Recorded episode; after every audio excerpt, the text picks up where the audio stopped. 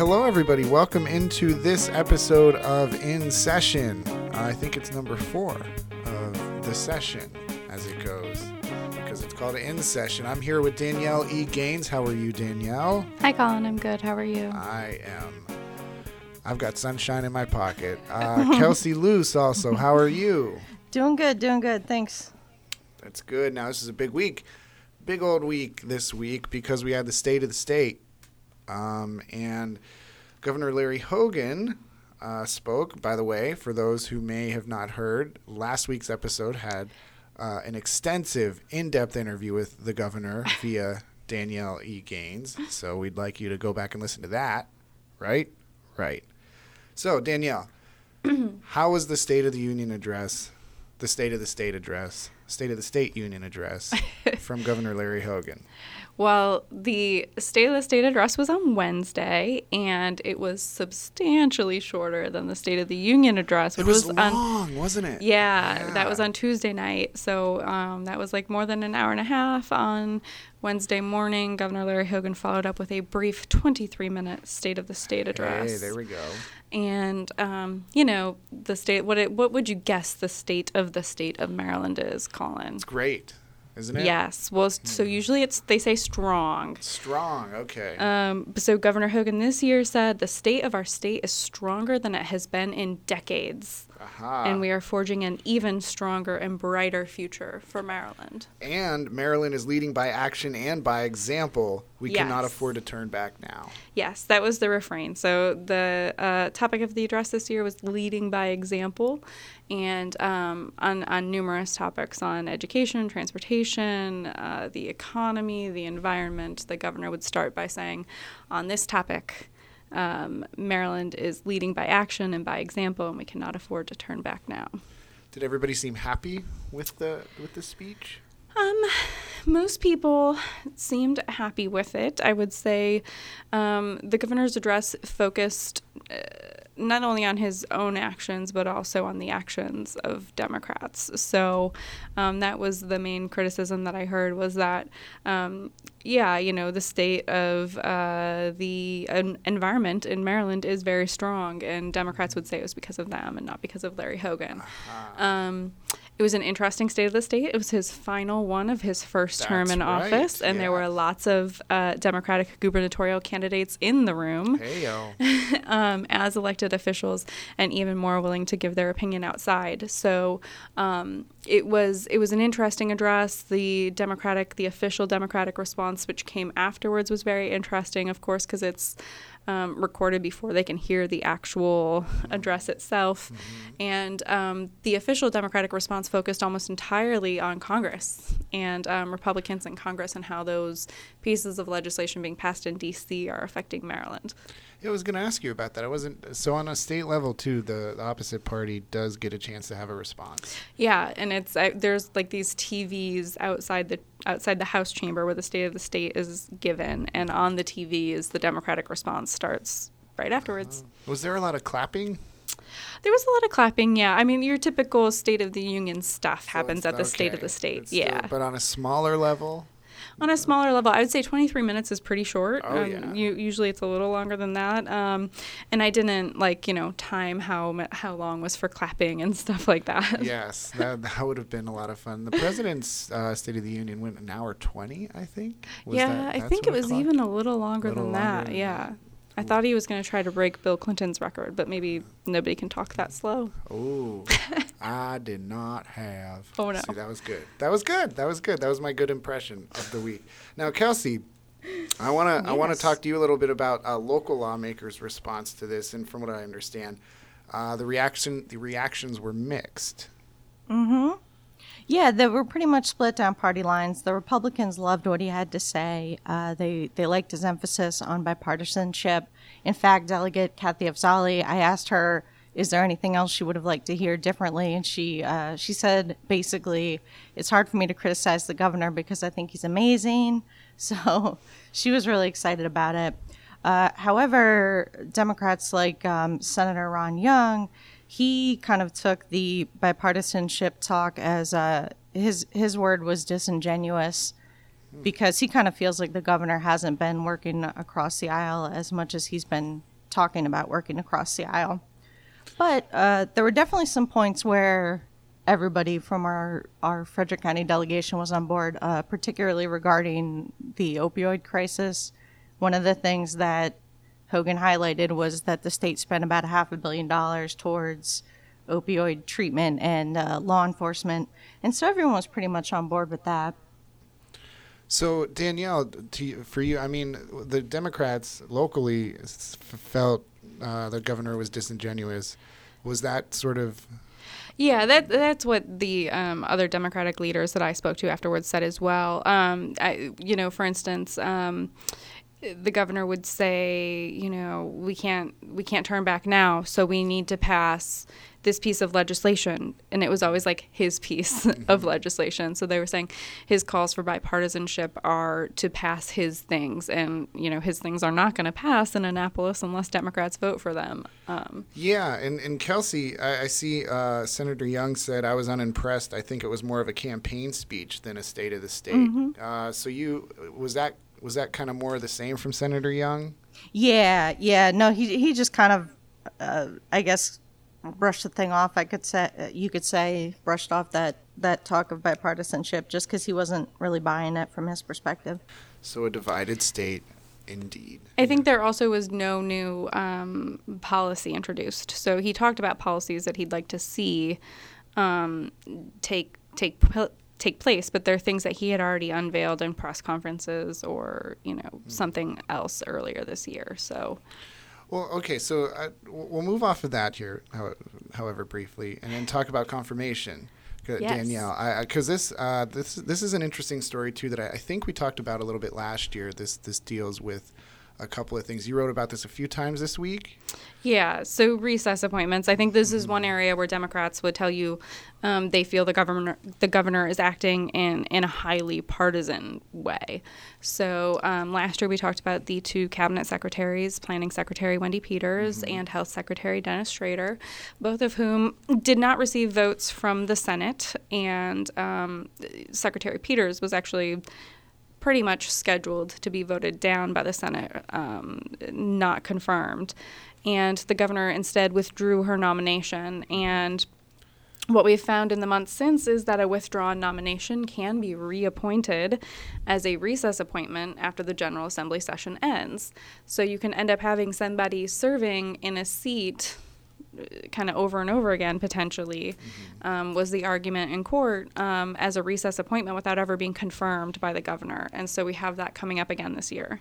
Yeah so this is this is kind of interesting. Uh, i'm reading from the beginning of your story. The state board tasked with reviewing handgun permit appeals has become the next battleground um, in a fight over the governor's authority to name recess appointments so can you tell us a little bit about that and what happened this week.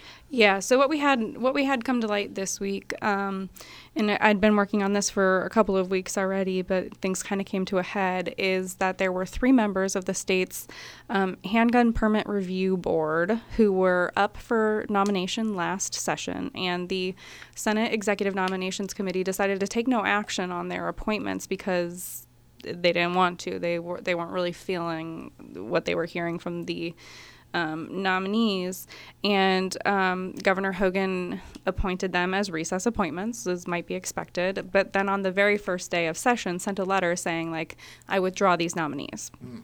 When you withdraw an appointment, they're allowed to serve until the end of the General Assembly session or until somebody else is picked. Mm-hmm. And then once the General Assembly session ends, you would make a new appointment. And so the question is whether or not he's going to reappoint these same people mm-hmm. who did not sit well with the Senate Executive Nominations Committee again as soon as this session is over. So that's interesting. that's kind of a, a, a, creative way to deal with this uh, with this stuff. What was some reaction in Annapolis? Well, so uh, you know, on this issue, you've already got you've also got guns in the mix, mm-hmm. and you know, Maryland has some of the toughest gun control laws in the entire country. Democratic lawmakers who helped get those laws put through and who saw their defense in court mm-hmm. um, care very deeply about them. And so, um, one of the criticisms of the Handgun Permit Review Board is that they are able to overturn decisions by the Maryland State Police. If the Maryland State Police deny you a concealed carry permit, mm-hmm. you appeal to this board. Mm-hmm. Um, and the idea is that a Republican governor would put more gun friendly individuals onto the board, and Democratic lawmakers would not like to see that. Um, so the Democrats were pretty mad. Yes. So there's differing opinions on, on, on the overturn rate between the board now under Governor Larry Hogan's administration and before.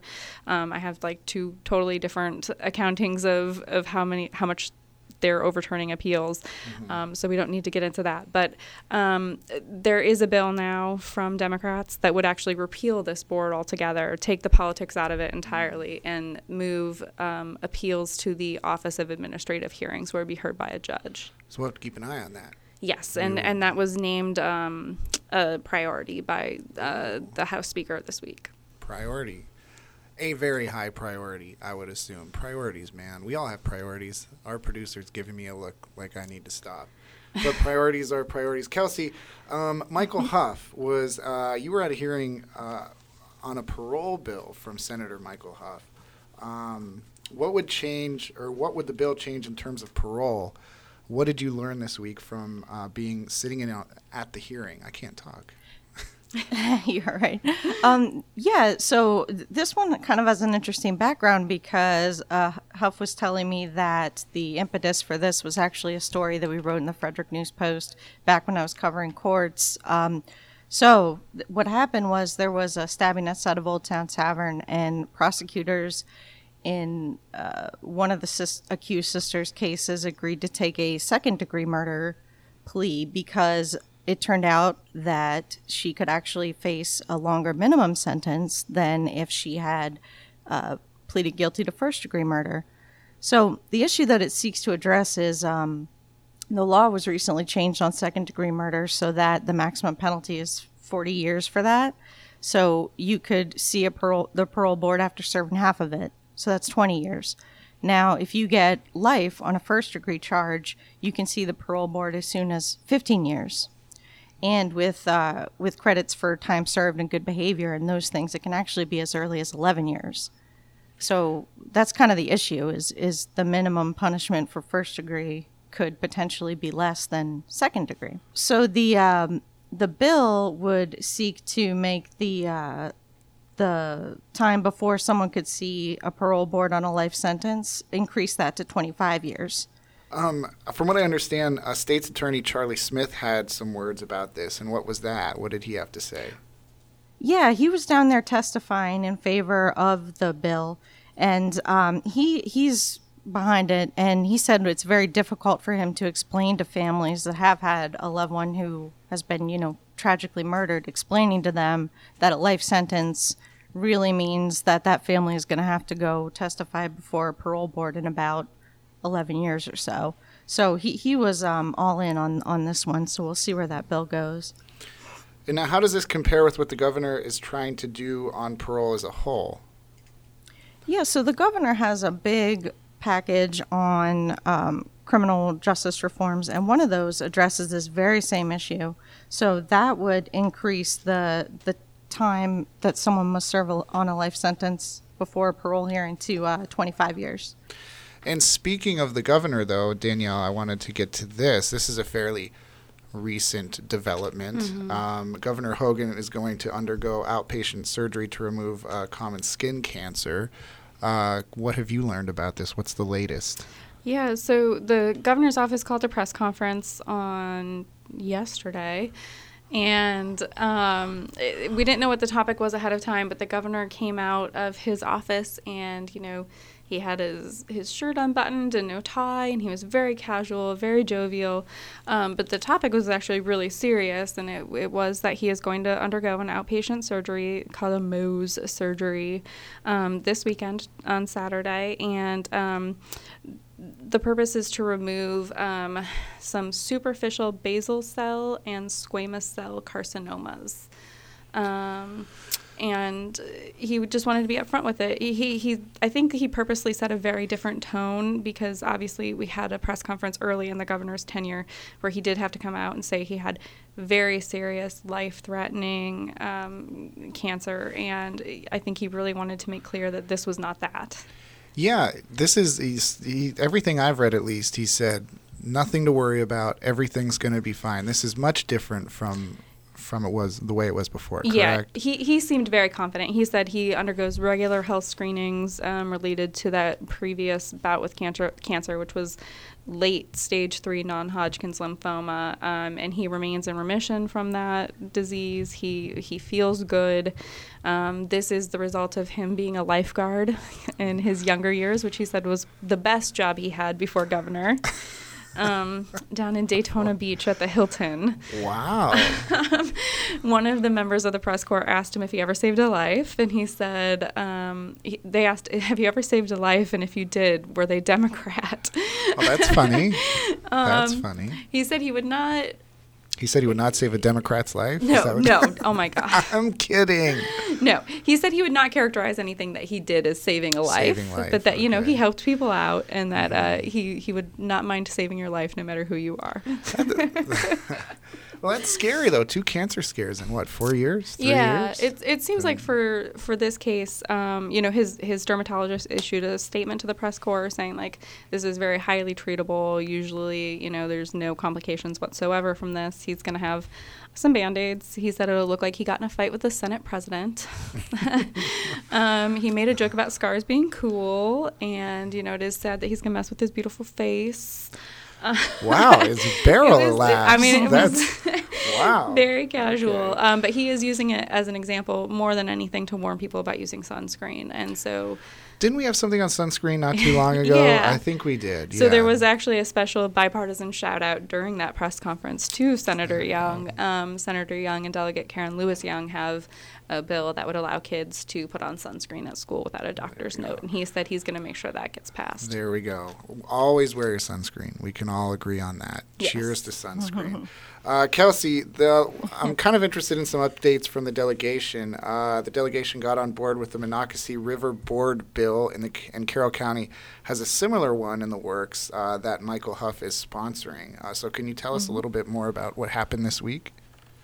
Yeah, so just this morning, the delegation met and all agreed to uh, to submit as a delegation bill Kathy Afzali's proposal to basically clarify who can be appointed to the Monocacy Scenic River uh, Board. So this comes about because uh, th- there was some controversy when the river management plan came out that um, the people that came up with it weren't uh, landowners with land adjacent to the river. So what this would do is basically specify that there need to be two people appointed to the board that own land adjacent to the river. Um, and also two re- two non-voting uh, representatives of the local government, two people that don't have land near the river, and also uh, someone who's an expert in agriculture. So that kind of just clears some things up. Our mayor was there, our, our newly appointed mayor. Is that correct?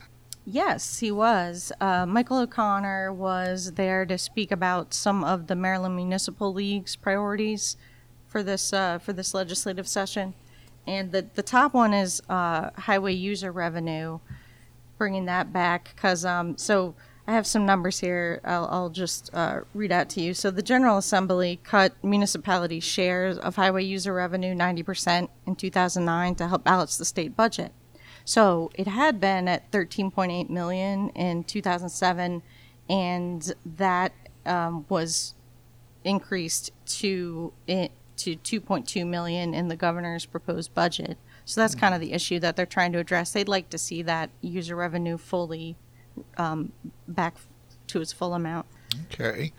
Uh, I want to move on to a story that actually either one of you, neither one of you, wrote this week. Um, this this comes from Allen Etzler, superstar reporter here at the Frederick News Post.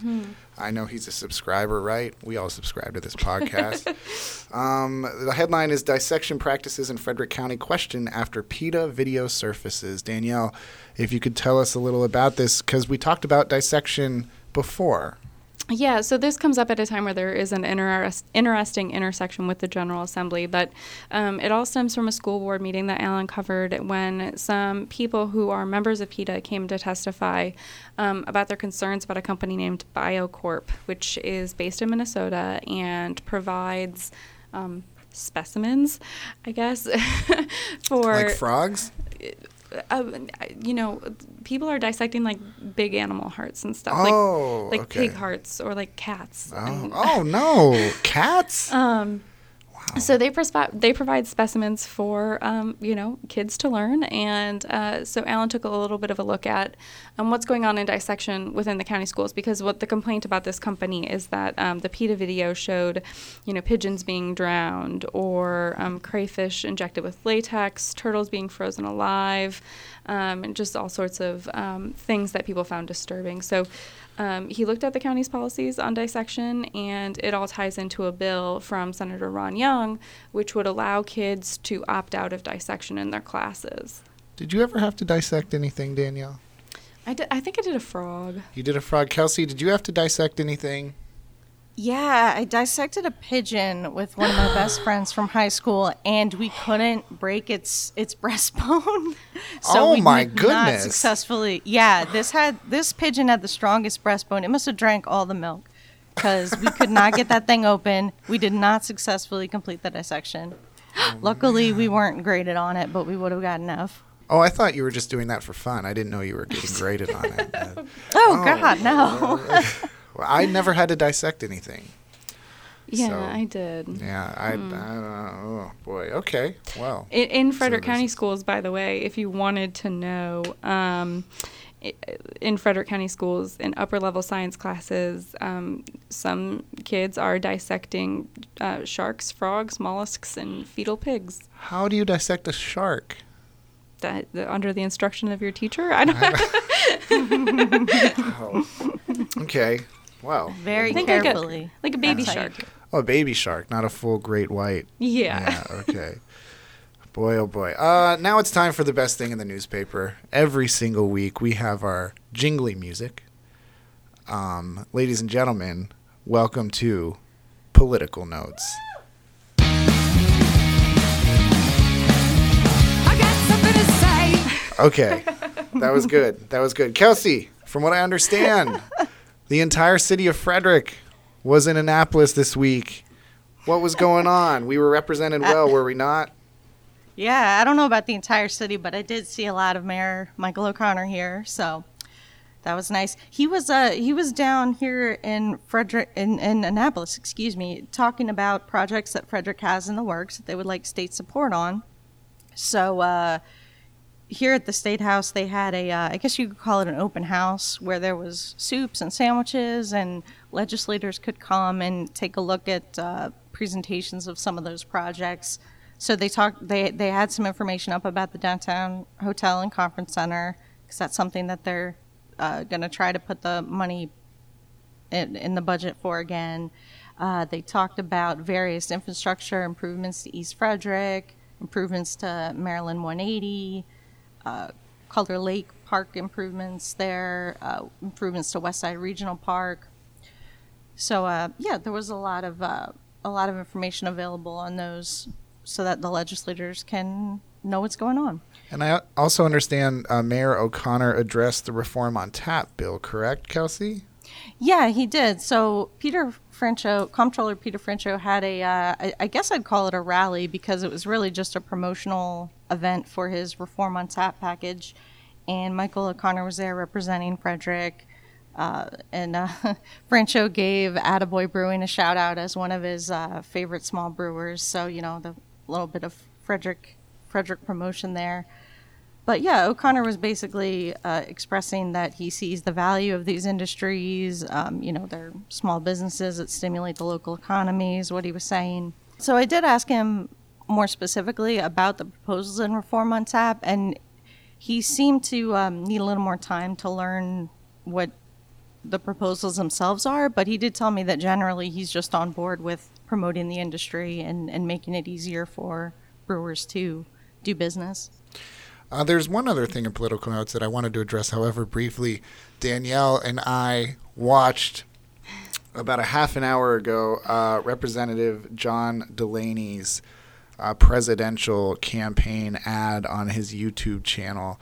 Danielle, when did you first come across this ad? Because this is going to be out Sunday, I believe. Yeah, I mean, so there was a press conference earlier this, or a press release earlier this week, uh, letting everyone know that John Delaney is going to air his first ad, his first television spot for the 2020 presidential campaign during the Super Bowl, and so he's hoping to make a super impression on the people of Iowa. I don't get this, with this ad, um, and it is part of. It's all month- about a dirty word. It's all about a dirty word. Yeah. What, what's the dirty word, Colin? The dirty word. Well, do we want to spoil it for people who haven't seen?